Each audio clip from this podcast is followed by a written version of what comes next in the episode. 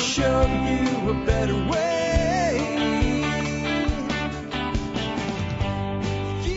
Hi, folks. This is Jack Spirko with another edition of the Survival Podcast. As always, one man's view of the changing world, the changing times, and the things we can all do to live a better life if times get tough or even if they don't.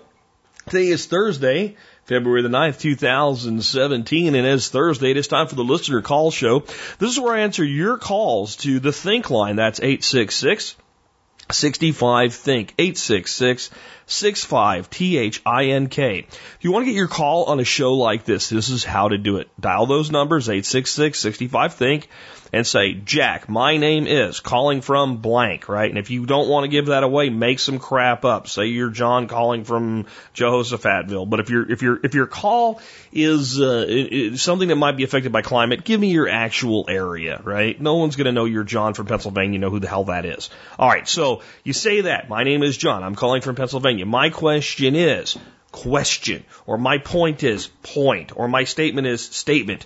One to two sentences maximum, then give me the details.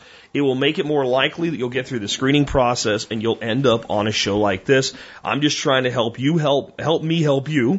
Okay. Uh, and, and I, I'm not being a jerk about this. This procedure just works. We've been doing it for, oh God, almost eight years now that we've, since we did our first call on shows and it works the best. And just trust me and follow that formula. And the, again, the other thing is, you're on a cell phone, look at the bars. If you don't see a couple, three bars on there, uh, go somewhere else before you make your call. Stay away from loud things when you're making your call as well. What are we going to talk about today? Well, I got a bunch of calls on the docket for you today. We're going to have uh, not only a question, but some feedback on the career of being a pipe fitter from someone that has observed this, uh, following up with a person had a question last week asking whether to go to work uh, in Amazon in the automation field or in pipe fitting. Uh, and I have some thoughts on the parts of it that sound good that might not be as well. Uh, I have a question on how to fish a new body of water for the first time, which is cool because the last two days I fished new bodies of water for the first time. Uh, so I can give you some thoughts on that. Establishing an orchard as far as finding support species for it, nitrogen fixers. We have balancing personal brand and personal privacy, something I do know a little bit about for those of you building online brands. Uh, how automation might drive out individual skill sets. If you don't know what I mean, it'll make sense when you hear the question. And how to make modern gas cans not suck. Got a question from a guy that says like, he likes my gas rotation thing, but what the heck do you do to make gas cans not suck? Well, I'll tell you how to do that. I have some uh, thoughts on uh, Betsy DeVos as Secretary of Education and a bill introduced to abolish the Department of Education and uh, a question on gardens, drip irrigation, and home resale considerations. Good, diverse topics today. We'll get to all that in just a minute. Before we do, let's go ahead and hear from our two sponsors of the day. Guys, right now, do you know I have personally about a hundred trees, vines, and bushes from Bob Wells Nursery on my property? Over time, they will produce season after season of edible products. They look great too. Bob Wells is always my first choice when buying new trees, vines, and shrubs for my permaculture work. Check them out at bobwellsnursery.com today. One of my favorite people I get to work with at TSP is Chef Keith Snow of harvesteating.com. Chef Keith can teach you to cook fantastic meals, develop a great food storage program, and more. He is also the source of my favorite line of spices and seasoning mixes that I use in all my weekly cooking. Check out his products, great blog, and podcast at harvesteating.com. And the TSP Business Directory supporter of the day is none other than the Regenerative Agriculture Facebook group, a group that I actually co-founded. And it's interesting that popped up today because we are making a big push at the Regen Ag group today to get us to the 20,000 member mark. The group's a bit over a year old. It started out with about a dozen of us on Facebook that were completely fed up with every single group about permaculture, regenerative agriculture, organic gardening, no matter what it was, devolving into discussions about social justice and global warming and politics and all kinds of crap instead of actually planning food, getting stuff done, um, the, the things that people actually would be in a group like that to discuss. You know, how to actually grow food, how to actually be self-sufficient, how to uh, start up a farm or a farmstead or just a homestead. These were the things that were lacking in these other groups, or whenever you got on a decent discussion about, they always got derailed, derailed by politics. We said, "Hey, we'll set this group up. It'll do nothing but get shit done from an agricultural and re- regenerative agricultural uh, standpoint." and uh, we'll see how it goes. And we're almost at 20,000 members. If you're not a member, come join us today. You can get there just by going to regen.ag, R-E-G-E-N dot A-G. And with that, this is where we usually take a look at the history segment. Alex Shrugged is out of commission for a bit. Uh, I got an email from his wife yesterday saying he's actually in the hospital, though it's not life threatening. It is an out of commission thing. That's all the details I have, and I wouldn't give more if I had them because Alex is really a, a pretty private guy. Uh, but he should be back sometime in the future. Uh, for a while, though, the uh, history segment will be on hiatus. I, I cannot do what Alex does. I, I just can't. Um, but I did want to at least maybe throw something at you from the year 1949 today, other than the song of the day at the end. What did things cost in 1949? Might be an interesting thing to look at and really easy to find. A brand new car averaged $1,650. Gasoline was 26 cents a gallon. The average house was $14,500. You could buy bread for 14 cents a loaf. Milk was 84 cents a gallon. A post stamp, a postage stamp was about 3 cents. The Dow Jones Industrial Average was about 200. And uh, I found some other things that were interesting. Diner food. A hamburger was 20 cents. A hot dog was 20 cents. A pie was 15 cents for shoving it in your pie hole. You get a piece of cake for 20 cents. Cold drinks were 10 cents. And coffee was a nickel. Uh, an average diner in America today, uh, in 1949. But here's the other side of it. The average annual salary was 3,600 bucks and minimum wage was 40 cents per hour. And, uh, I, I thought one interesting thing to look at because we get nostalgic was, what was the average salary compared to minimum wage? Um, so you take 40 cents an hour times 40 hours, right? And then you multiply that by 52 and you get what would you make for a year on minimum wage? About 832 bucks. And then you divide 3600, the average salary by minimum wage. And minimum wage was, uh, or the average wage was about 4.3 times higher than minimum wage. Getting the numbers for today was difficult because, see, the Bureau of Labor Statistics has pulled a funny thing on us. Uh, what they have done is they have stopped, you know, really being very clear about what the average individual one person makes, and they like to report everything as household income. Well, in 1949, most households were one income households, and today they're two. And then I'm really not sure which number to use. Do you use everybody that's employed or people that are over 18 and employed, uh, what have you? But when I decided to just use everybody that's employed in, in America today uh, and get an average salary, today people make on uh, an average salary is about 2.6 times minimum wage. So we've gone from a point where a person made about four times, 4.3 times minimum wage to about 2.6 times minimum wage as an average employee. Now, I think highly compensated employees, there's more of them today, which might actually drive the median down a little bit if in reality, not, not in, in the number. Um, but it's almost a doubling or almost a cutting in half. And it makes you understand really quickly how a household could be supported by a single wage earner in 49, but not so much in 2016, 2017. Just something to think about. On the other hand, I want to say something that you know, sometimes we get a little overly nostalgic and think things were always that better. Um, I think by and large, if you have a decent paying job today, that financially you're better off than you would have been in 1949 with a similar job at a similar level in society. Because by and large, things actually do cost less relative to income today. But if we take a look at this little snapshot around 1960, we may find that not so much to be true anymore. Remember, the big post-war boom had not really kicked off. The highway construction of the 50s, Eisenhower, et cetera, had not really started yet in 1949. So I'm sure that's nothing like Alex Shrugged could have gave you, but it's what I can give you, and we at least took a look at the year that was the episode. All right, folks, I want to remind you one more time about the Members Support Brigade. That's the way you can help support this show by becoming a member of our MSB. Go to the survivalpodcast.com and click on members to learn more. But I want to give you six of the more than 60 discounts we get today. All of these pertain to growing your own food. Marsh Creek Farmstead can give you discounts on the Irripan and comfrey cuttings. Bob Wells Nursery gives you 10% off all of their offerings, bushes, trees, shrubs, and vines that grow food in your own backyard. And then we have four great seed companies that all do really great discounts discounts for you. NE Seeds, Terroir Seeds, the Victory Seed Company, and High Mowing Seeds. If you take advantage of those with your homesteading activities uh, throughout the year, those alone will probably pay for your membership. And hey, you know what? There's still over 60 more companies offering discounts on things you're probably buying anyway. So get by the survivalpodcast.com today, click on members to learn more and sign up. And if you've let your membership last, lapse, remember now would be a great time to come on back to the Survival Podcast MSB. All right, with that, let's go ahead and take that first call of the day. Hey, Jack, this is Dylan Angus Bangus on the forums down in Mississippi. Uh, calling in response to the guy who was looking whether to go to a pipe fitter or a tech job. I was just going to say, look, you know, pipe fitters are very high demand out in, in at least my industry in, in very industrialized things. Um, you know, it's important to have welding.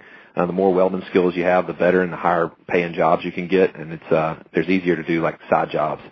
You know, the craft I work with actually make a significant amount of their money from per diem, which is tax free. So they're out on the road working away from home and get $150 a day tax free. Uh, in the nuclear industry where I work, you know, many of the craft, whether they're t- pipe fitters or boiler makers or electricians, I&C techs, carpenters, whatever, they'll, they just work spring and fall outages. So they'll work about six months out of the year. But when they're working, they're working seven days a week, 12 hours a day, working hard. Uh, then they take off basically during the summer and the winter. So they, they hunt all winter and fish all summer. During the spring and fall, though, they hit the road and, uh, and they work hard.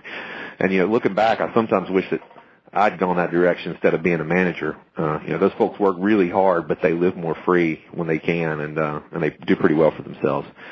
You know, the maintenance of our infrastructure is isn't really repeatable, um, and so it makes it really difficult to automate. Not impossible, but difficult. Uh, so I think it's got a long lead on it. You know, we're frequently short of really quality craft. We're always looking for for good craft. Uh, and as a customer of those crafts, I really hope that more people, you know, choose the the trade route uh, keeping the lights on is tough without welders and carpenters. So if they're more entrepreneurial, you know, there's a lot of guys out there who have started their own company, uh, that with a group of tradesmen and, and they go around the country, uh, you know, making money from, uh, utilities and other big industries like oil and gas. Uh, cause there's some things, uh, it's very difficult to send a robot in to do. Anyway, thanks for all you do, man. Take it easy. Well, I, I played that because, well, I just don't know that much about pipe fitting, and we had a person asking about as a career path. And I think it's good for a lot of folks out there. We do have some, you know, younger listeners or career transition folks out there trying to figure out, well, what to do next with their life. I, I just want to temper the whole, well, they work really hard and they travel for, you know, half the year and then they're off for half the year with the reality of travel. Uh, I traveled for a living for uh, the better part, I guess, of my of my uh, traditional career life.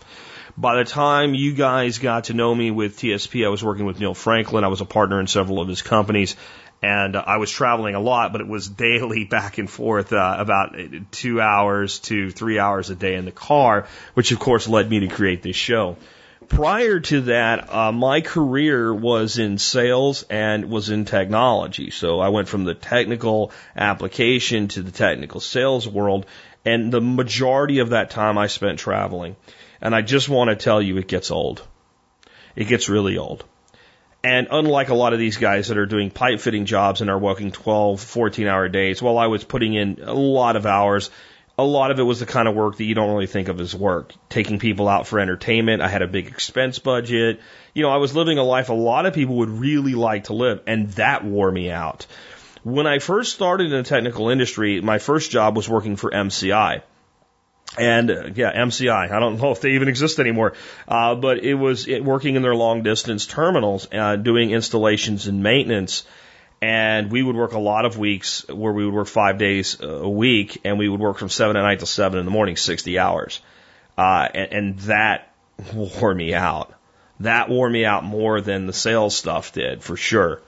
And so I would just caution anybody that's thinking of embarking on a career that involves that much road travel. And I didn't realize that pipe fitting would, but it makes sense because you got to go where the work is. Um, that it sounds good, and for some people, it's a great life. I knew guys back when I worked for MCI that that's all they did. They took whatever job paid the best in their situation. They made most of their money in per diem, just like the caller said.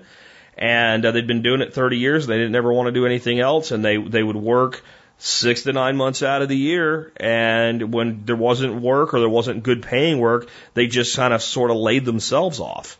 Uh, and a lot of them were in situations where they could kind of do that and still collect unemployment.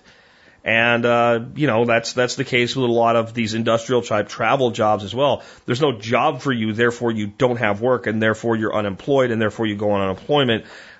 I'm not a big fan of living off government money, but I look at unemployment as getting your own money back because they take money from you to fund unemployment.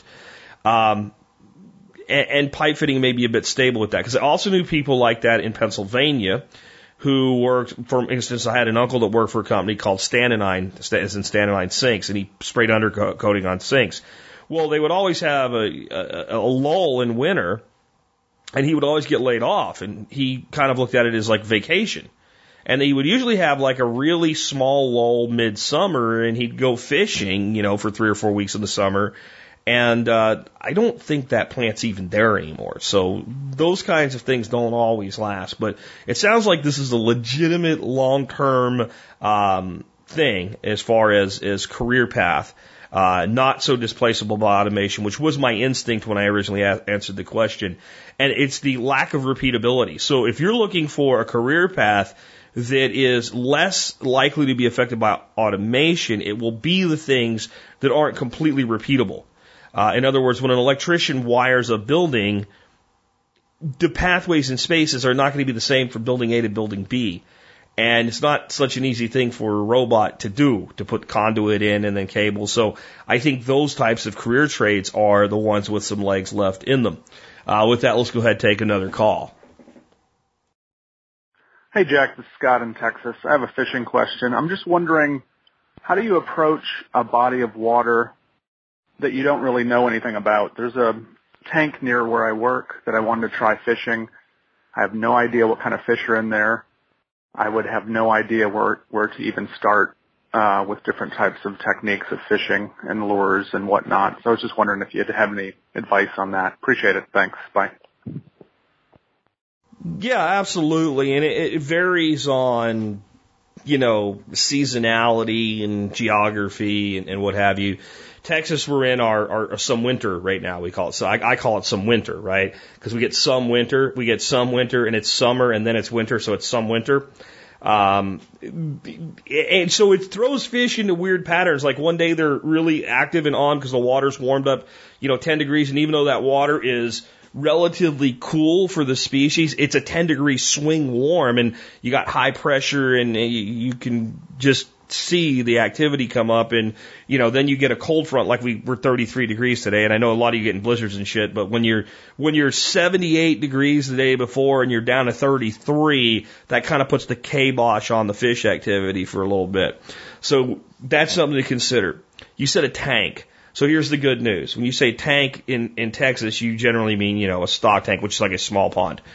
They're the easiest places to find fish because there's only so much water, right? So if we if we you know spend some time fishing a few different spots, we'll probably just happen into where the fish are in their pattern right now. So that's something to look forward to. Remember, fish always relate to structure. So the thing about most of the stock tanks is they're just a round pond. They generally are pretty uniform, like they kind of just go a, a slanted depth from all sides.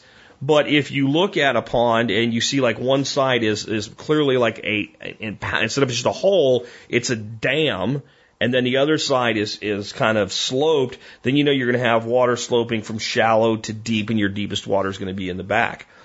It's it's not a terrible idea in these small bodies of water to figure out how deep things are, and there's and usually they're not that deep or you know you can at least figure out where things are up to about eight feet. Really really simple.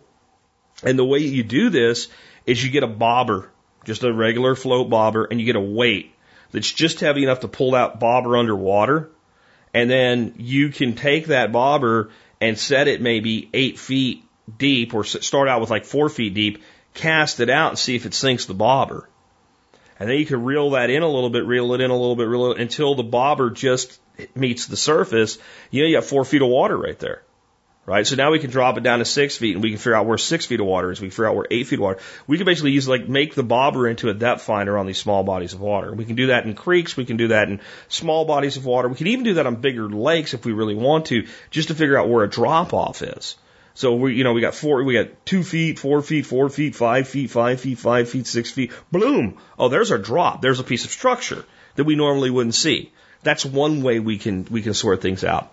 There's another thing, and this is going to sound a little bit uh, mystical or something like that, and it's not. It's just hard to put a finger on sometimes.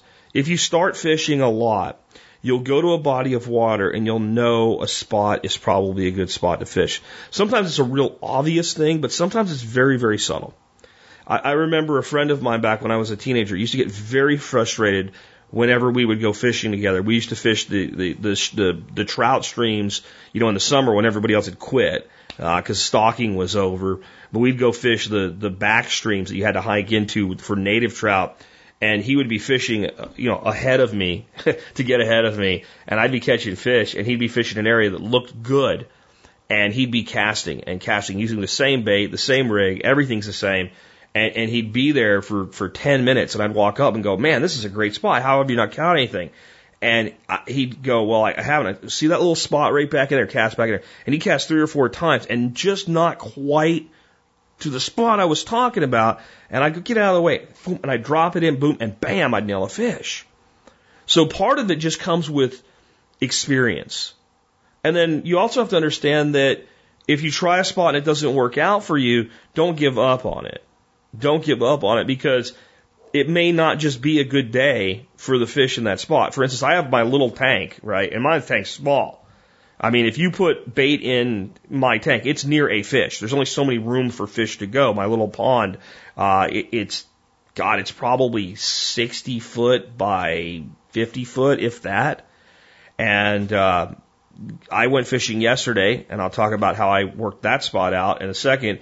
But I came back home. My wife had to take the granddaughter back to the, the, the our kids, and uh, I had like an hour to kill, so I thought, well, I'll go fish my own pond for a little bit and just see, you know, how big the catfish are getting. I caught one, and, and I was lucky to catch it. They and I threw pellets for them to eat, and they just weren't eating. There's over 200 catfish in that little pond, and there's about 100 uh, various sunfish, bluegill, brim, whatever you want to call them, in there too. And I had a couple other little pecks, and they just weren't active, even though the fish at the creek that I went to were active that day. So give that another, you know, attempt. Now you say you don't have no idea what kind of fish are in there. Well, you won't until you fish. But if you're in Texas, then you know that in a freshwater pond like that, this is what you probably have. Various sunfish. So you bluegill, green sunfish, things like that. You know that, there, that there's potential that you would have largemouth bass in there. You know there's not smallmouth bass in there because in this climate they'd never survive in that small body of water. It's too hot, too low of oxygen levels there's potential for channel catfish and there's a high probability of bullhead catfish. And there could be some, you know, minnows and other things like that, but that's, that's, that's pretty much what's there. So then we can just target those species based on what they eat. And we can also understand that fish always eat what's in the water with them. So as you get later in the year, you start to notice minnows and things like that, just a dip net and some minnows, and you'll probably catch something on the minnows that swim in the water. Uh, if you're fishing for catfish using small bluegill brim, perch, whatever, as bait, cut bait will probably work. Very small ones will probably work for bass and catfish if you use them live. So just on the live bait thing alone, we can do okay there. One of the ways just to see are there fish there is to target like the easy fish. The easy fish are what I've been targeting lately because I've been adding them to my aquaponic system, which are your sunfish or your, your, your brim, your perch, whatever you call them based on where you live in the country. And uh, the dynamite number one way to get those is a small piece of worm on a small hook with a float and you know you fish different areas and see if you get any activity on them. And if you do, great. And if you don't, go a little deeper, go a little shallower. Maybe go ahead and do some depth finding, like I said. Look for any structure, especially small tanks, small ponds. They generally don't have a lot of structure. So if there's a log in the water, if there's a weed line, if there's some sort of a point, it's going to hold fish because there's so little structure in those. So the two places I've tried recently, and there's videos I put out today, um, in addition to a video that some modification we made to the aquatic system. Uh, the first one was a city park, probably about two and a half acre pond. Really nice fishing pier on it. Made out of, I've never seen one before like this kind of half round concrete, like picnic area, like a pavilion. And uh, honestly, the area I fished it, most in it was because it was windy and it went with the wind, so it didn't jack with my line. and it probably wasn't the best part of the pond, but I think I brought home like seven or eight fairly large bluegill sunfish, different types of sunfish. And uh, I was actually looking for bullhead catfish and fishing with hot dogs on the bottom and from a float, and uh, real quickly determined that the bottom was very, very grassy and very, very mucky. And so went to a float was much more effective with that. Also was able to catch some of the, the, the perch along the concrete pavilion edge because obviously fish relate to edges. Then yesterday I went to a creek. It's the same creek I posted a video of that I just, you know, I found by looking on Google Earth. And it's a pretty nice hole. And there's, um, kind of a swooping curve where this hole is. And the far end of your bend is always going to be where your deep cutouts are. Most of the fish were hanging right in there. And I tried a bunch of different things. I tried hot dogs looking for bullhead catfish again. I think it's just too early in the year for them. And there were so many sunfish in this place that it was, it was ridiculous. Like you couldn't get away from them. So finally I just went to a float and a number 10 bait holder and a piece of worm. And I think I brought 21 of those home to the tank yesterday. So hopefully that helps you kind of get your mind around this. If you're, if there's bass in there, you know, rubber worms or Gitzits is another lure that almost always are effective on largemouth bass. But what I found in small tanks and all is that the water gets warmer and you can actually spot fish. You can spot largemouth bass like a number four or number two uh, bait holder hook and a night crawler. And you hook the night crawler just through the, the collar and you know what you look at when you know what the collar is. Just right through that collar, good solid hook. Don't double them over because uh, bass are going to take a worm in. And get the sun angles right so you're not casting a shadow or a reflection ahead of you. Wear some polarized glasses and walk those tanks and look for those bass. You usually see them cruising weed lines and stuff like that. Cast really gently out in front of them and maybe jig the worm a little bit toward them. And if they start to inv- like coming toward it like they're going to investigate it, just stop and let that worm just start sinking. And it's something about when it sinks like that, usually they just hammer it. And, and I've found small tanks and all with largemouth bass where people say, I've thrown every lure there is. I can't get a single one. And just a, a, a box of worms and, and you can nail them left and right. The big thing is you're going to only find out what works by just trying things and figuring out what works. But those are some starting points. And, and again, I want to encourage you guys uh, that are out there to think, I don't have a place to fish. Start looking around, man. I, I, I've picked up another place today. Um, that's, I think it's actually the same creek that I was on yesterday, but it's further north of it and it looks almost like a pond. And it looks awesome. And it's 16 minutes from my house.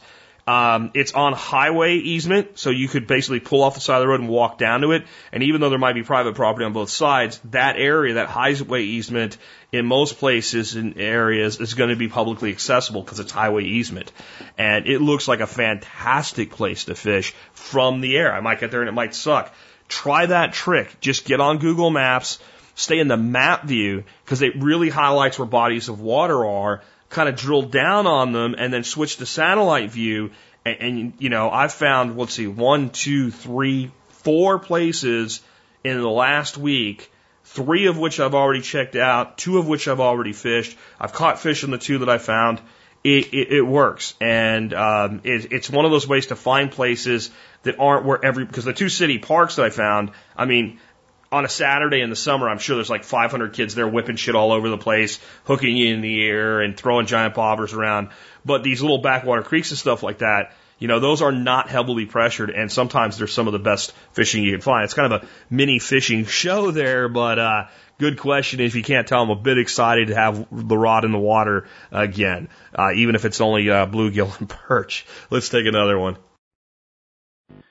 Hey Jack, uh, I have two questions regarding uh, establishment of uh, a fruit tree orchard and what support species to plant. Uh, firstly, um, my first question is: Do all legume plants fix nitrogen? I'd like to order from a local Department of Conservation nursery, um, and they don't have black locust this year that I was planning on planting, but they do have the following plants listed as legumes: uh, redbud trees, Kentucky coffee trees slender bush clover shrub, and false indigo shrub. Will all these fix nitrogen? Secondly, uh, we are in eastern Missouri Zone 5. We have about 30 fruit trees planted in single rows into berms of a swale system. All the trees are dwarfs and semi-dwarfs. And so would you recommend anything specific as support trees for this? Um, I'm guessing we'll need to plant about 150 trees by hand. And I'm a little concerned um, that whatever we plant may not be able to be phased out. Um, so are there any concerns with shrubs, uh, especially shrubs that reseed themselves? Um, and I'm not opposed to looking to outside nurseries and any thoughts on this topic would be appreciated. Thanks for everything you do. Bye bye. So I'm going to start out with something you may not want to hear. I'm not in love with the idea of planting dwarf trees. Um, and if you've got, what did you say? If you got 30 of them planted, I think is what you said. Unless you're planting more, I don't know that you need to put 150 support trees in in a climate in a soil, a good soil area like Missouri, um, especially with swales. You can, but maybe you don't need that many. As far as if you want locust trees, if you just that's what you want, uh, Coldstream Farm still has them in stock. I have a link in the show notes today.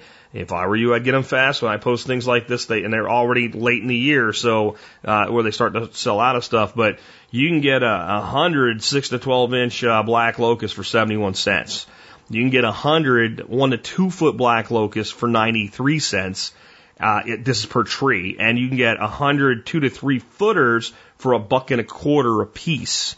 Um, they do fix nitrogen. Do all leguminous trees fix nitrogen? The answer is debatable, but I'm going to tell you specifically with eastern redbud. Um, scientifically, it appears no. Uh, now, I've heard a lot of people say, well, I believe that they do. Okay, well, I have a, an issue with that because your belief doesn't change biology. So the other ones you mentioned, I'm not really sure of. Black locust does fix nitrogen. Period. The end. Infinity. There's scientific evidence, and you can see the little nodules on the roots. Um, so if you want a no nitrogen fixer, absolutely black locust does. It used to be Coldstream sold autumn olive seedlings, and I love autumn olive, and I think for a support species with dwarf and semi-dwarf, which I'm much more happy with the semi-dwarf thing than the dwarf thing, trees, uh, they're a great, they're a great plant because they're easily pruned. Yes, they're invasive. I don't give a shit. They have already invaded. You, that that that ship is gone. Don't worry about it. They're an edible. Uh, they're a great nitrogen fixer, and they are kind of an open, bushy, tree-ish shrub. So when you prune them, they let plenty of light through to your fruit trees. You get a lot of material for chop and drop, and they absolutely are a nitrogen fixer. Another shrub, thorny, but is a really high value plant that's a good nitrogen fixer um, is seaberry or, or sea buckthorn. And uh, that is that stuff. I mean, I've seen the. I, I can't get it to grow here. It's just not a very uh, sea buckthorn friendly environment. But yours should be fine for it. And I've seen the roots of that stuff just gnarly with nodules. So those are some things you could consider.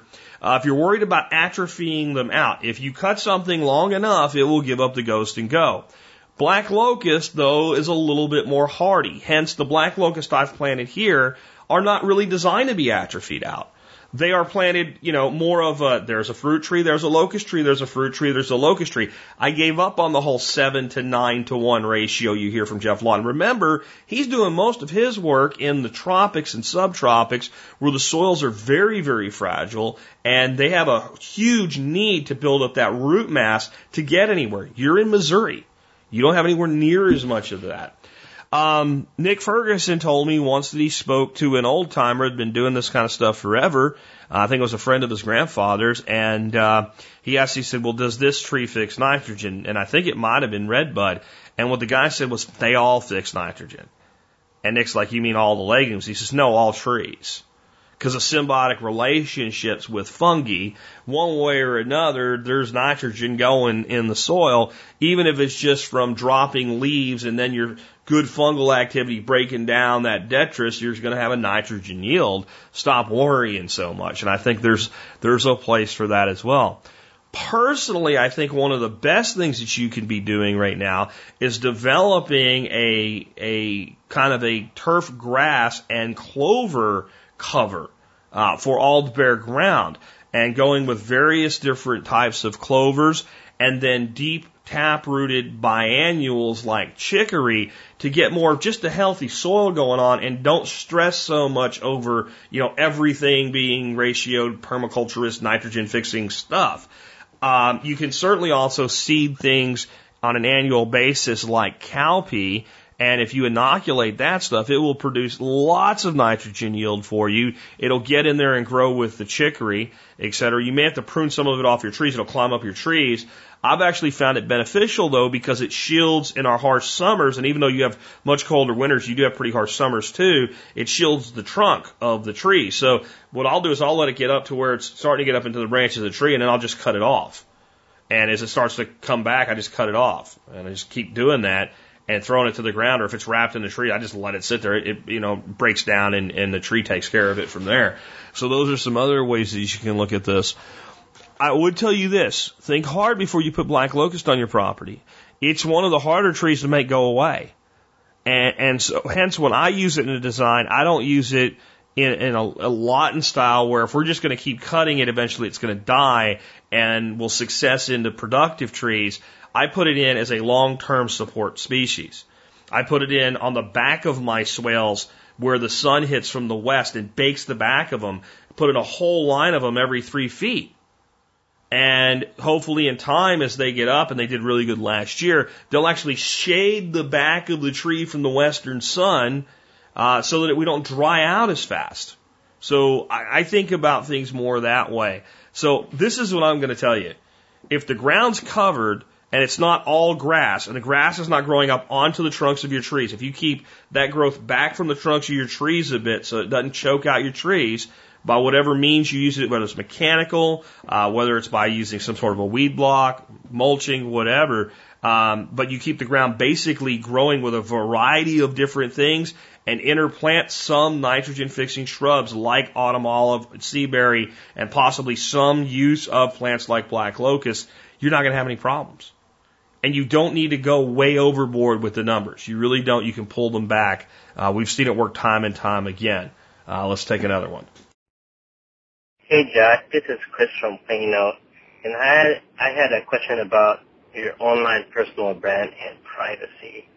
So, I was thinking, since, since you've been super famous as Jack Spirko, how, how has your personal privacy changed? because I'm trying to I'm trying to grow a blog, and I was wondering if a quite like a quiet guy like myself should even be in this kind of business just because of the publicity that may come with it. I mean, I can be very engaged with other like-minded people, but otherwise, I'm really I really like my privacy. I was wondering if you could share some of your wisdom you gained from experience um, thanks so much for all you do. Uh, I've been listening since you grew your hugel beds in Arkansas. And hey, when if you are ever doing any work with Jack weekends, please let us know. Be super excited to do that. Thanks. Bye. So let's let's let's get some reality here about the the celebrity that you are if you build a podcast like I have to 150,000 uh, members there was a, a celebrity, true celebrity, which I don't consider myself, named Kathy Griffin. She was on some kind of sitcom, uh, I think with Brooke Shields, and uh, I think her character's name on there was uh, Vicky, uh, redheaded, chipper gal, and uh, she had a reality show after that called My Life on the D List, and she considered herself a D list celebrity. And uh, so, you know, a Brad Pitt would be an A-list celebrity. You know, someone that you, uh, there's an entourage following them all the time. There's paparazzi following them all the time. Everybody, if, you if somebody sees you, they know who you are. You know, and a, a D-list celebrity like ha, is a legitimate celebrity, but a lot of times nobody cares. No, and there's there's might be a occasional person with a camera chasing you, but not everywhere you go to the cameras show up. You don't end up on that Hollywood E, whatever the hell it is, all the time or anything. People don't really care, but yet they know who you are. That would be a D-list celebrity like Kathy. They can still get work. Uh, she still had a, a personal assistant for things. Uh, she still had a lot of functions and things that she went to, but it's not as glamorous as you would think. And that was the point of the show. And it was not something I watched a lot, but I, I got the gist of it from that. Okay, a, a podcaster with 150,000 listeners is not a D-list celebrity. they're not an E-list celebrity.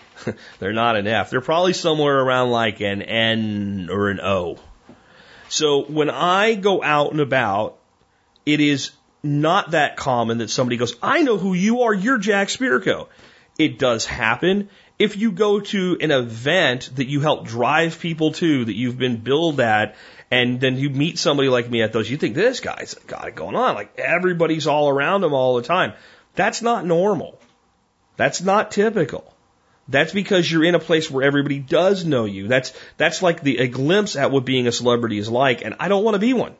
I don't mind it, and if you come to an event that I'm at or something like that, don't shy away. No, you know, don't. You're busy. Well, that's why I'm there. I'm here to meet you and talk to you. That's why I do these things, and I don't mind it. You know, to be at a place like that for three or four days and and and be the guy that has to talk to some. I love it. People come here because I'm doing a good thing for my brand and I'm doing a good thing for the show and I'm I'm doing the right thing for the people that support me, which is spend time with them.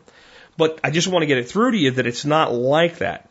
There are times I'll be at a grocery store and somebody oh, I know who you are, or whatever, and it's it's kind of cool uh, because it's one on one, and you know, and and there are times where you have to be like, listen, I'm I, I I'm happy to meet you, um, but I'm I'm on a mission today. I got to get this done. My wife and I have a date tonight, whatever it is, and you got to cut it short. But it's it's not that often, and it's not that inconvenient. Um, and if no one paid attention, then you'd have a problem. Uh, I've been places where people have recognized my voice, not me, um, and that's you know it, it, it does come up, but you got to build quite a bit before you even have that issue. So I, I, my point is I wouldn't really worry about it that much. There is kind of a, it's actually online where people have a less respect for your personal space.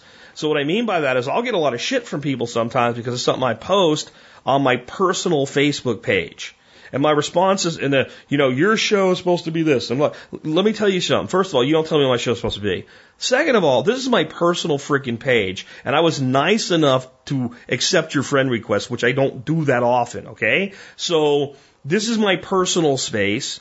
And over here in our groups and on my, my, my TSP dedicated page, that's the stuff that's about the show. This is just whatever the hell I feel like doing. This is a picture of my granddaughter. If you don't like it, piss off. And it's funny that people think they're entitled to interfere with even that personal space. And honestly, if I had it to do over again in my personal space, I probably wouldn't have let as many people in as I did. You know, in the beginning, I was just happy to have people paying attention to me, and every friend request, accept, accept, accept, accept, and uh, and that made it kind of convoluted. And I went more toward the you know the the professional page and all. So there could be a little of that. But I'll tell you that the rewards are far better than any of the, the costs. And if you want to build something, there's no more powerful way to build something today, in my opinion, for the small person than with personal branding. Now, there are people that do it other ways. There's people that do it with a pseudonym. You know, Joe Nobody is not the guy's real name. And that does work. Um, you know, right right here within our own community, uh, our mod from the forum um, uh, wrote the the 299 days book series and uh, goes by the the author's name of Glenn Tate, and uh, that's not his real name. I happen to know him personally as a friend, and that's not who he is. And he did it for reasons other than what you're saying, but it was, a, you know, a similar concern in that he's working as an attorney in government and didn't want to be known as this guy writing these prepper books, you know, saying, hey, the whole government sucks and could fall apart someday. Um, so you can do that. I'll tell you what, though, I think it's, well, Marjorie Wildcraft is another example. That's not her real name. Um, it is her, and if you saw her, you'd recognize her, but that's not her real name. That's a, a, a an online name, so that uh, it, you know her personal life is kept separate. If you were going to do the fake name thing, I would do it the way she she's done it more than the way these other guys have done it. So Joe Nobody, you nobody nobody knows what he looks like. Glenn Tate, unless you know who he really is, nobody really knows what he looks like. You've never seen their face, and that makes them less real where Marjorie may be using a fake name because that lets her not be found by people she doesn't want to be found by.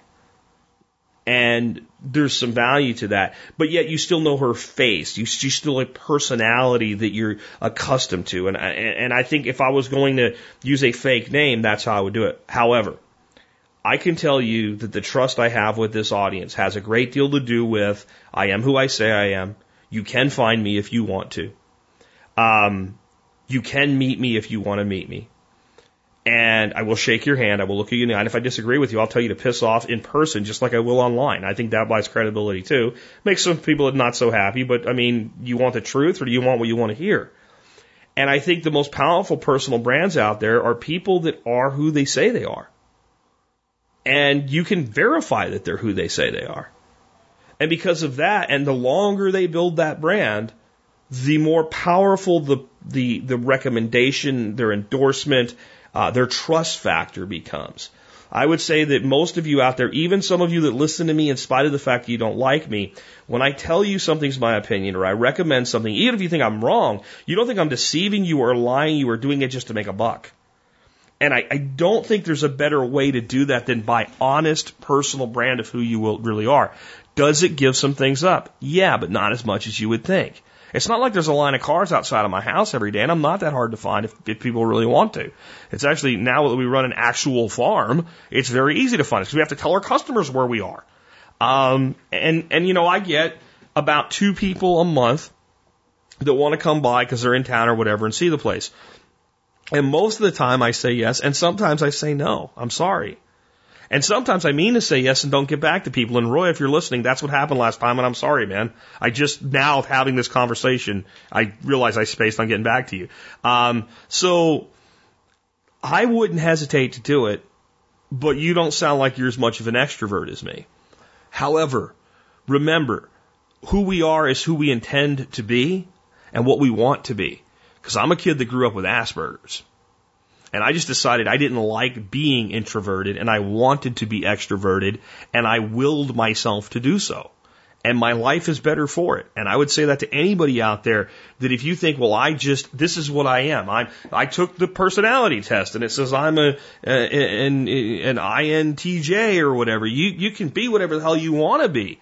Uh, there's certain inherent personality things that will remain true and be difficult to change, but if you want to be more outgoing, you can.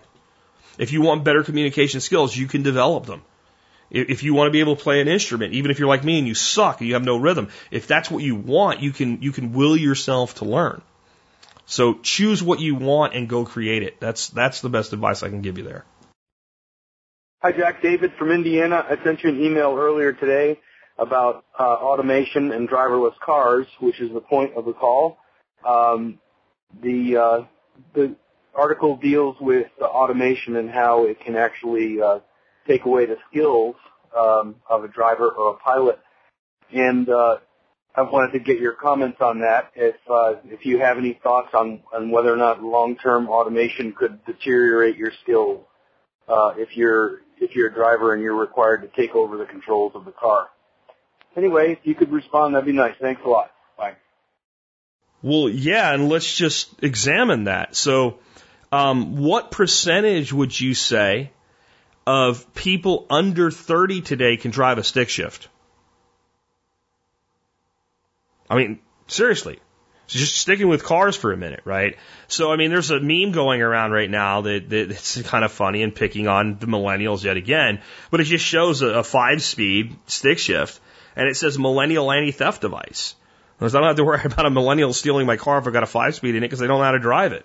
And I'm sure there's people out there that are 15 years old, don't even have their license yet, grew up on a farm with an old truck, and can drive a three on a tree, let alone a four on the floor.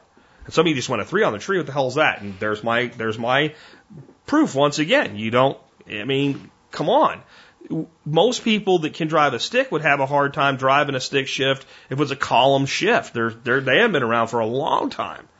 We should call them a three on a tree because there's a three speed column shift uh, transmission.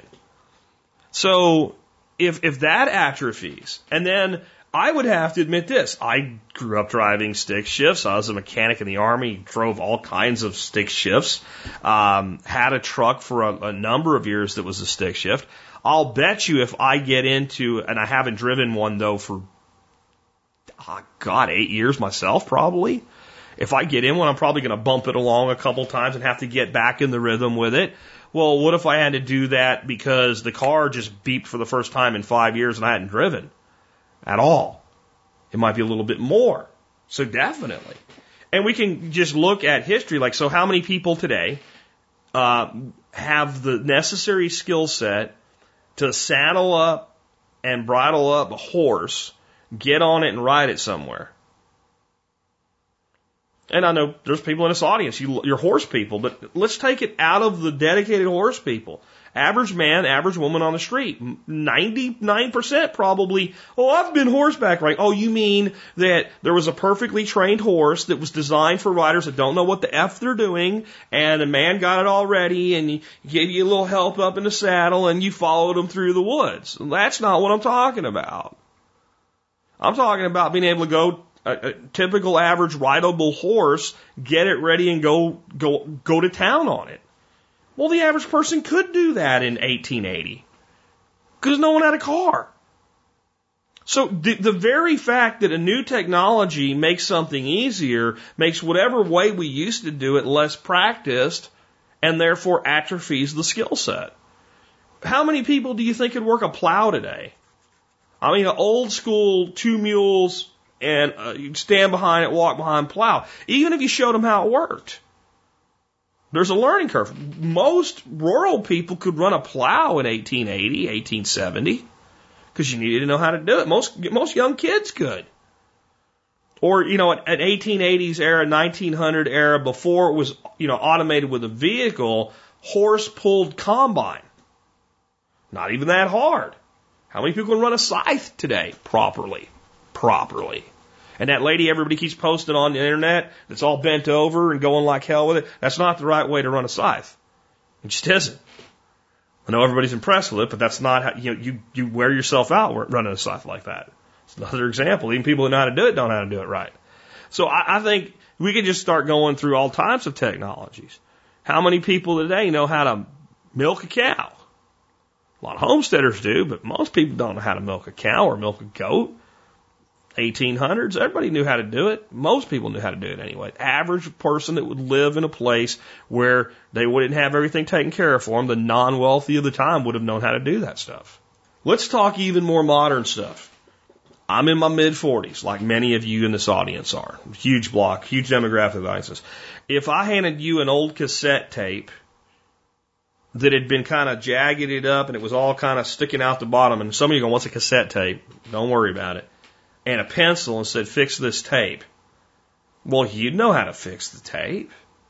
Stick it in there, start twisting it, make sure it's unwound. Hopefully it's not too screwed up and that tape will probably play again. If it's been too jacked up, it's going to get eaten, but you'd know what to do with it. How many 15 year olds today do you think would figure out what to do with a cassette tape that's jacked up? That ain't even that long ago. Or how many of them would know how to play a 45 record if you had to put the little plastic thing in it so it fit on the record player, let alone play a record? I guess that's getting big with hipsters now, the old albums. But you see what I'm saying? Any tech that gets outdated and is replaced by superior technology that requires less skill from the user lowers the skill level of the individual. When I was a kid, like in grade school, Everybody that knew anything about computers knew how to do at least some basic code. Most computer users today couldn't code anything because it's not necessary anymore. So yeah, if we have this major trend in automation and self-driving autonomous vehicles, the skill set of the average human being being able to drive will decline.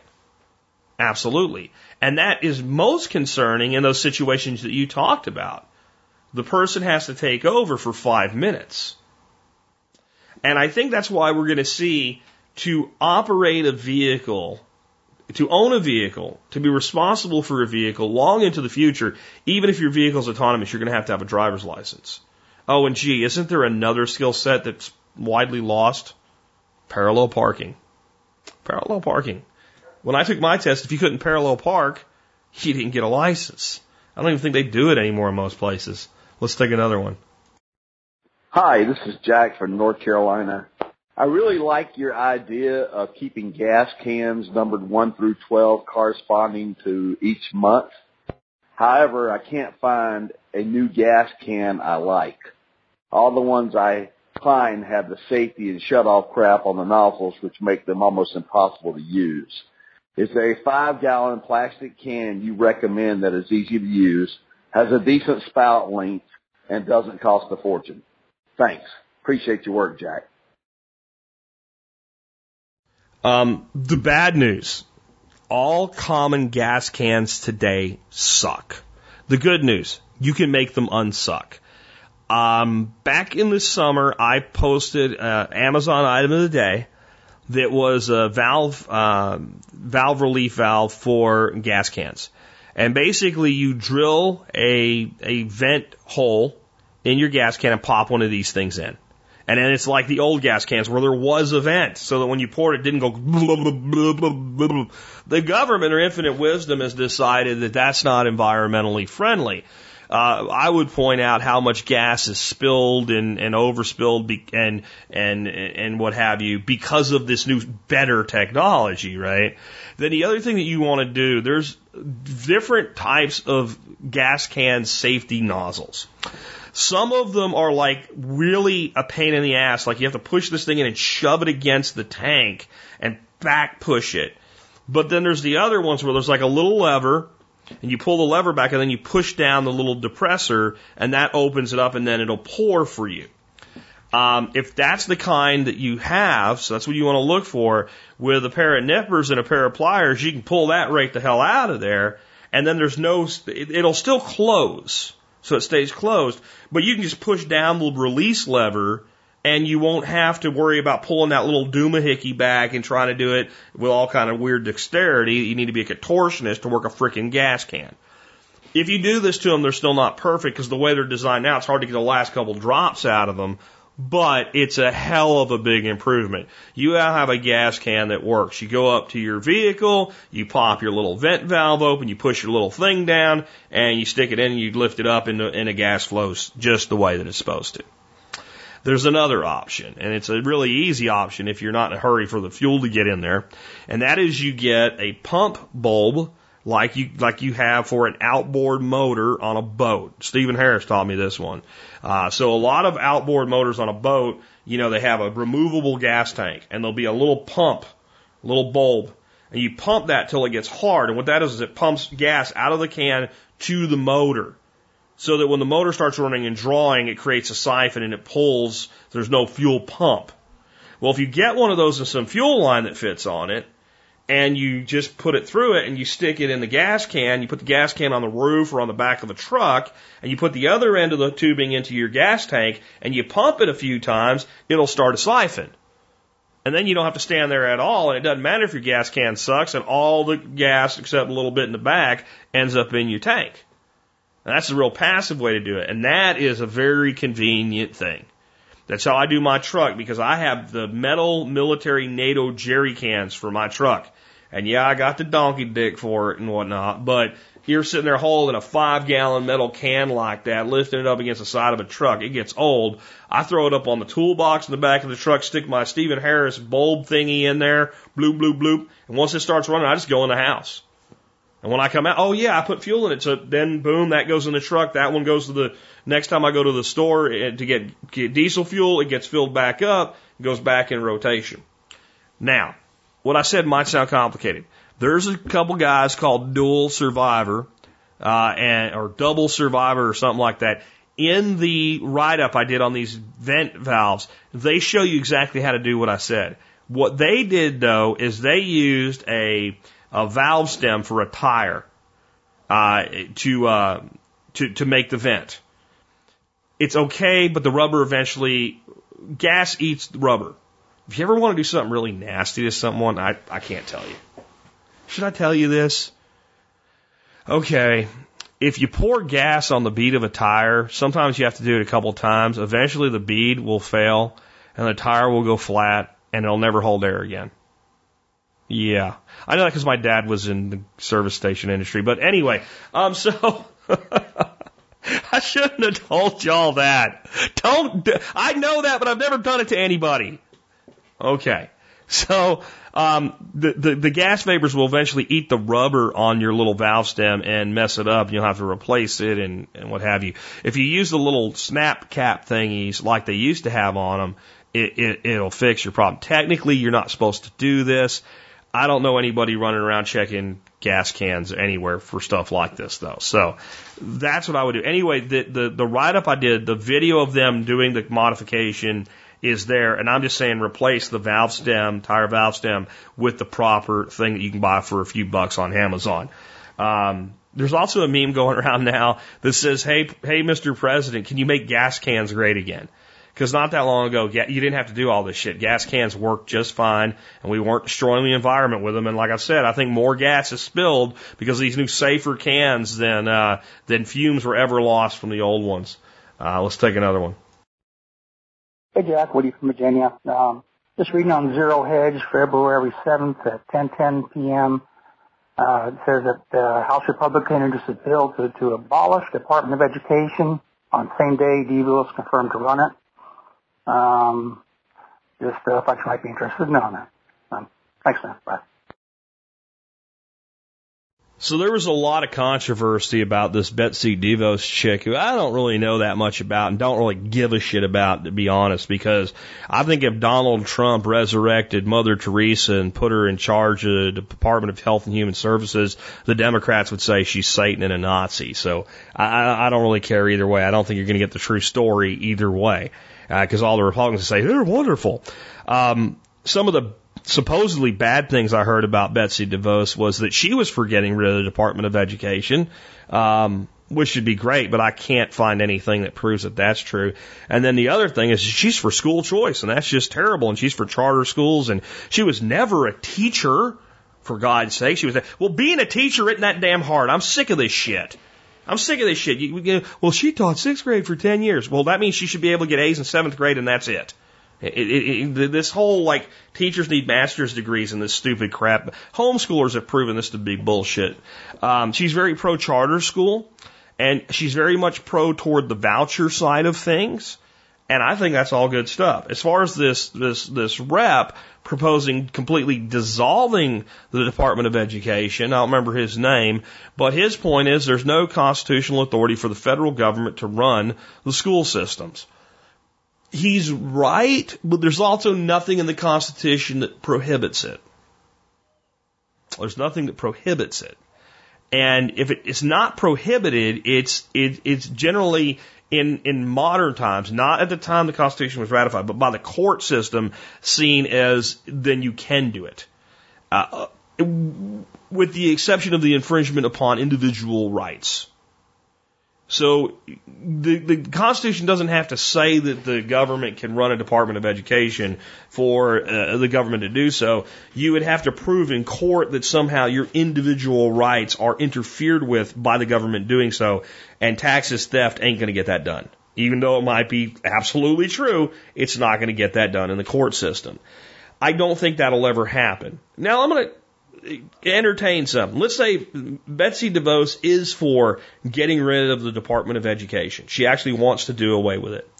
Um, I, I don't think it matters. I, I think all of a sudden she'll think the Department of Education is a wonderful thing because it has a $70 billion a year annual budget. And when you hand somebody power over something with a $70 billion a year annual budget, all of a sudden, especially if they're a political type person, they fall in love with the idea.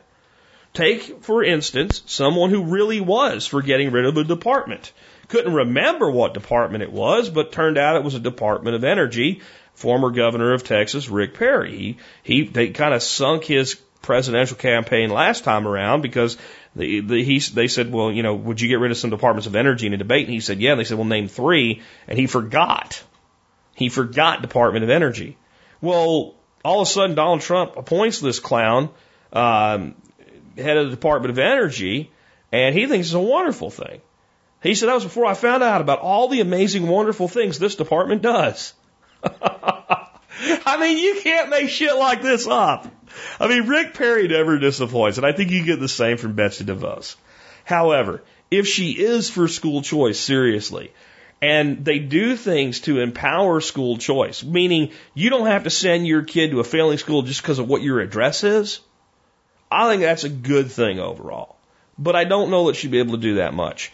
Personally, I do think that the Department of Education should be completely gotten rid of. It's only been around since Jimmy Carter. Somehow we made it all the way up to like 1977 or 78, whatever it was, without a Department of Education.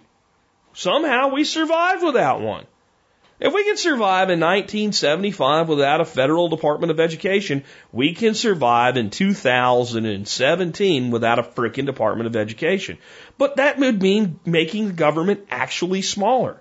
That would take $70 billion and put it back to work for the American people in other ways. Or possibly, maybe we don't need to steal that $70 billion, but that's crazy talk. We don't really need a Department of Education. It doesn't really do anything. All it does is tell the states what to do instead of letting the states figure out what they want to do. All it does is redistribute wealth. It steals money and then gives it back. How about we just don't steal it in the first place? Then we won't need to give it back. All it is is a giant Robin Hood program to try to make all schools good and all schools equal. And it's failed miserably. There's shitty schools and there's great schools. And even the great schools suck because they're indoctrination centers. So I'd love to see it happen, but it's not going to happen. I would love to see Betsy DeVos say, my mission for the next four years as head of Department of Education is to get rid of Department of Education and give all the power back to the states. Not going to happen. Um, we'll just have to see how seduced she is by her power, how much she's willing to really do that fits with her past track record, which again, Democrats think is horrible. Because it's awful that you would be able to take your child out of a failing school and send them to a good one because you wanted to. It's awful that you would be able to take some of the money that's being spent on your child and direct it to a, to a private institution and make up the difference out of your own pocket. It's awful that charter schools could actually prove that our current education model sucks. That's horrible if you're for big government. Because what big government wants is everybody's equal. Well, I'm going to just clue you in on this. Everybody's not freaking equal. Everybody's not equal. Everybody's not as good as everybody else. It's not the way it works. We might be created equal from a standpoint that it was written into our Constitution, uh, or to our Declaration of Independence, I'm sorry, from a standpoint of we're all equal as beings. But we're not all equal in talent and ability. I can't play in the NBA, and Michael Jordan would probably make a terrible freaking podcaster. I do mean the basketball player that's retired. Okay? There's some of you out there are amazingly talented musicians. I can't carry a tune in a bucket if it was strapped to my back. That's just the way it is. Men are better at some things than women are, and women are better at some things than men are. That's sexist. No, that's freaking reality. And the entire federal model, when it comes to things like education, is designed to remove those differences, to try to make everybody equal. Say everybody can do good in school. The current school system, no, not everybody can do good in it because it doesn't fit everybody. It's all a bunch of bullshit you've been sold, and it's been sold along with the concept of teacher hero worship. All teachers are amazing. All teachers are highly qualified. All teachers are heroes. No, some teachers are amazing. Some teachers are magnificent at what they do. Some teachers are heroic. And some teachers are idiots. And some teachers are stupid. And some teachers suck. And until we're willing to say that, we'll never fix anything. Whether or not you get rid of the Department of Education, as long as you keep up this facade that school should be the same for everybody, everybody should do well in that system, and all of the people that are part of that system are miraculous miracle workers, you're going to have a screwed up, effed up system that's going to fail miserably, just like it is right now. It'll work for the ones that it's right for, and it'll fail miserably for those that it's not right for. And I don't think Betsy DeVos, this congressman, or any kind of bill anywhere is going to change that anytime soon. So take as much responsibility for the education of your children as you can. I think we got one more and we're done for the day. Hey Jack, this is Rick from Pennsylvania. I'm calling to uh, ask it's kind of a two-parter. Uh, the first question is I want to set up a drip irrigation system this year with my garden. And uh, I just wondered if you have any suggestions on a good system to start with, or if you just kind of piece together my own, something like that, or if there's any parts that you recommend. Um, that's the first part. But the second part goes along with the garden. is I have a part of my yard, uh, the one half of it, not half of it, probably about a third of it is, uh, on one side of the sidewalk and where my garden is now, it takes up about half of that space. I want to expand that up, but I'm probably going to be moving probably in a year and a half or so. Maybe I could get two seasons out of it. I'm just wondering if you think that'd be worth it, um, you know, with resale values and, you know, when we start showing the house. Just, uh, just some thoughts on that, if it's worth expanding the garden so like a third of my yard will just be all garden. So, alright, thanks a lot. Okay, on the drip irrigation, um, I'm not really familiar with drip irrigation. The only place I ever tried to do it was here. And when I tried to do it here, I, I rapidly figured out that with the hard water I have, it's not, it's not feasible. It took almost no time at all for the drippers to get clogged. However, I can give you some advice. One would be, especially in a garden environment where it's not shrubs and everything's different distances, they make irrigation lines. You can get at Lowe's or Home Depot. It's brown. And I think there's an emitter every 18 inches in it or something like that. So they're all, it's already built in with emitters. You cut it to length, you plug it into a supply line, you crimp the end, you, you, you staple it down where you want it, and you plant next to the emitters. And that's the most cost effective way to do it for like a garden environment. You want to have a filter of some sort, an inline filter to filter out debris because that'll clog your drippers as well. And I would say you want to put them on timers and, and that makes everything easy. Um, and, and my best advice is to find a good local irrigation supply store that supply, that is not Home Depot or Lowe's because those people in there are morons. Now, I know there's some good ones, and if you work there and you're a good one, I apologize. But then you know the truth. You're surrounded by morons. The, the drip irrigation line I'm talking about, I'm explaining it to a guy, and I'm looking for it in irrigation. He's the irrigation guy. He's not the guy from mattresses or some shit that's down there to handle irrigation because the, the irrigation guy's on smoke break. He's the guy. This is his department. And I'm explaining it. I, I don't want to put these things together. I'm looking for the line that already, oh, they don't make that anymore. They don't make it anymore. When the hell they stop making it? Oh, some time ago. And I finally, I, I look right over his shoulder and I see it. And it's, I, I said, you mean that stuff right there? They don't make that stuff right there anymore? He goes, oh, I guess they do. You know what? I don't need any more help, man. I'll take care of this myself.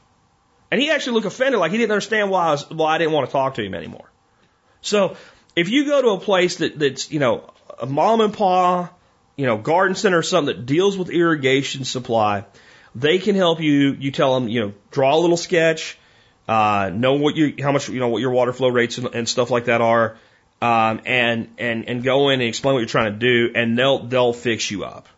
And, and that's the, and then give them your business, spend a little bit more on the material because you get the knowledge to go with it. And I think that's the best way to do something like drip irrigation, at least the first time.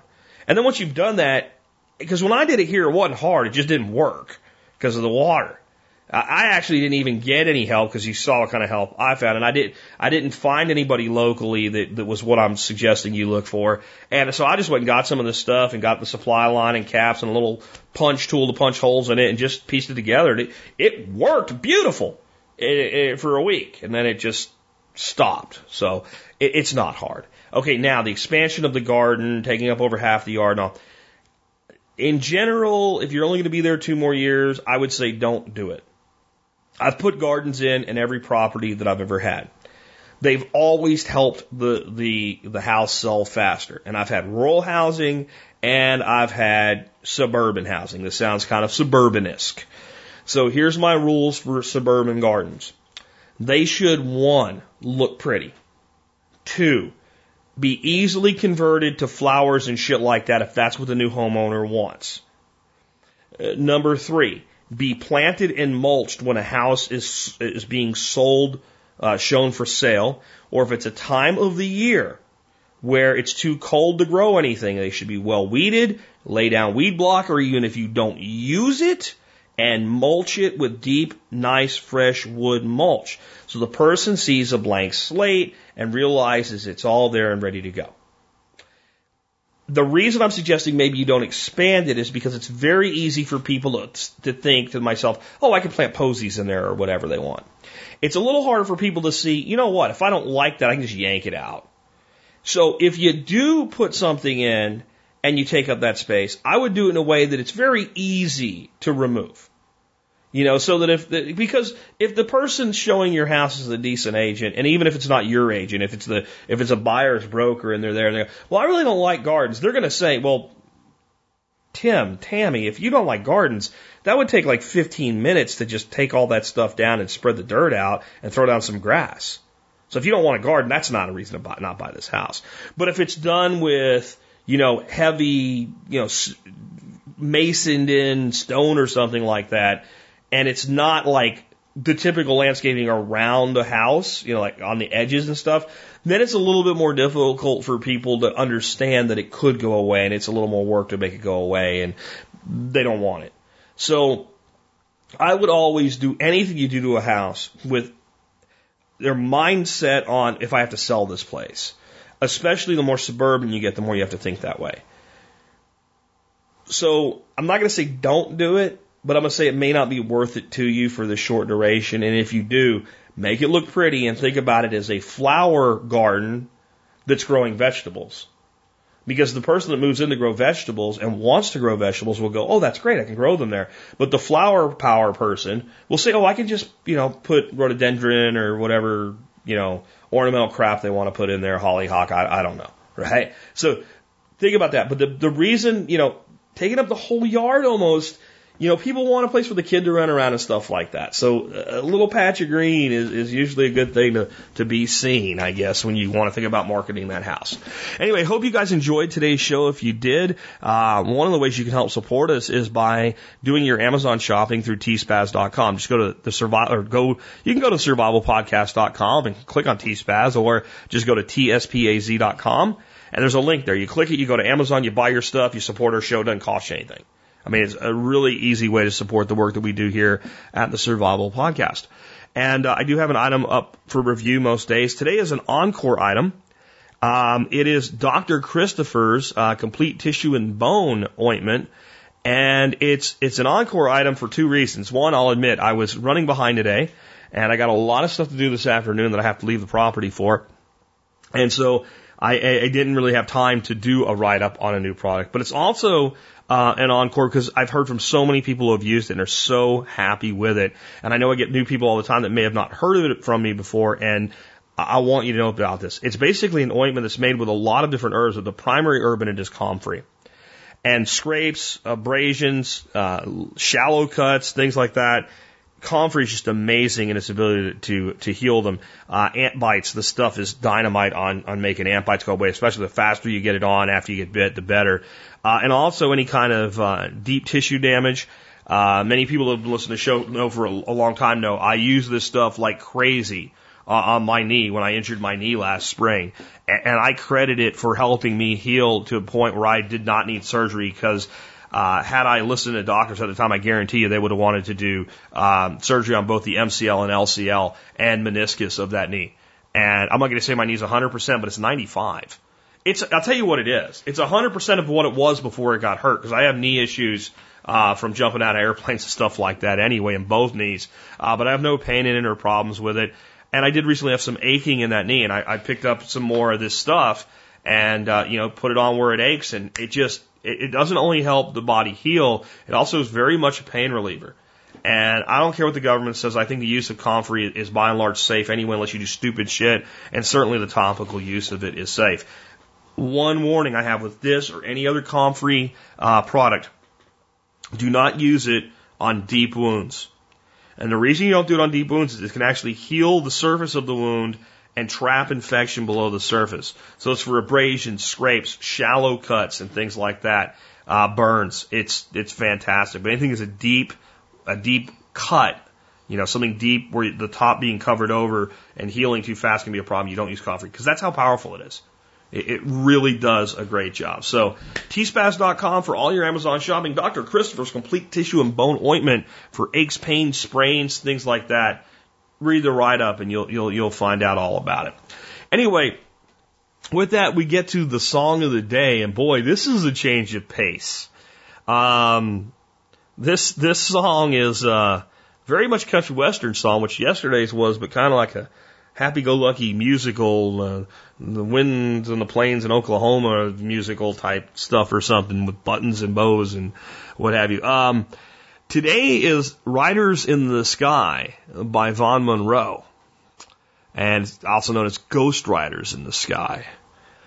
And it's kind of the precursor to a lot of stuff that you'll hear in country music in the future, even though it's really not a country song. It's a cowboy legend.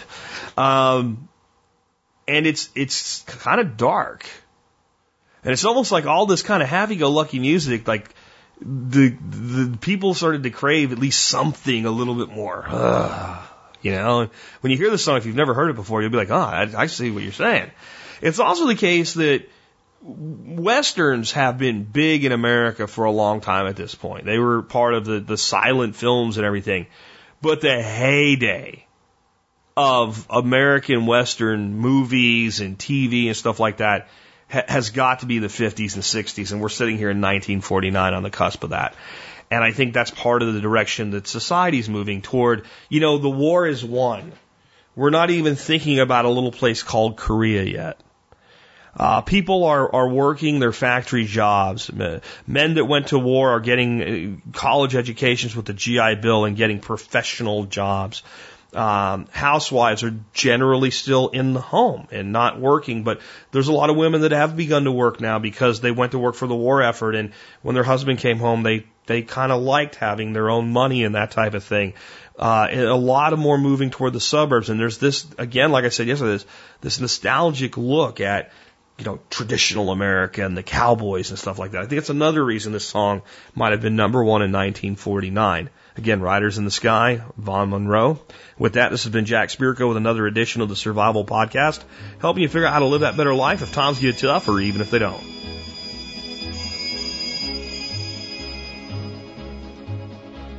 An old cowpoke went riding out one dark and windy day.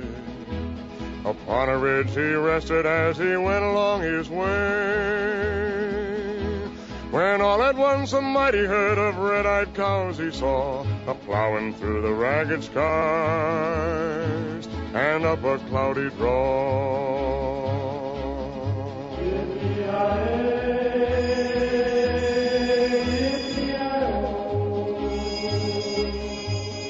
The ghost herd in the sky. Brands were still on fire and their hooves were made of steel. Their horns were black and shiny and their hot breath he could feel. A bolt of fear went through him as they thundered through the sky, for he saw the riders coming hard, and he heard their mournful cry.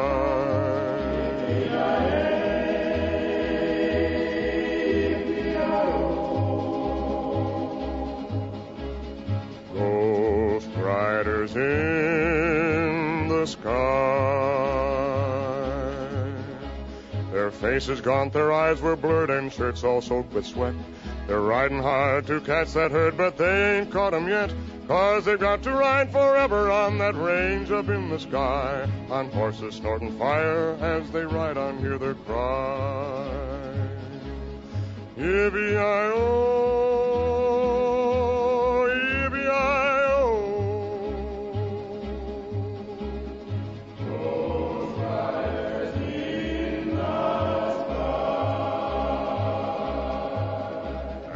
riders loped on by him, he heard one call his name.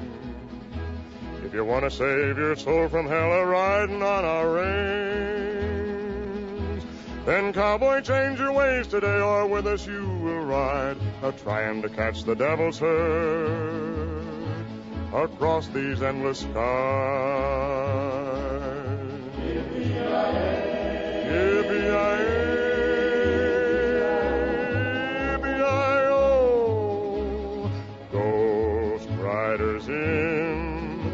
the sky.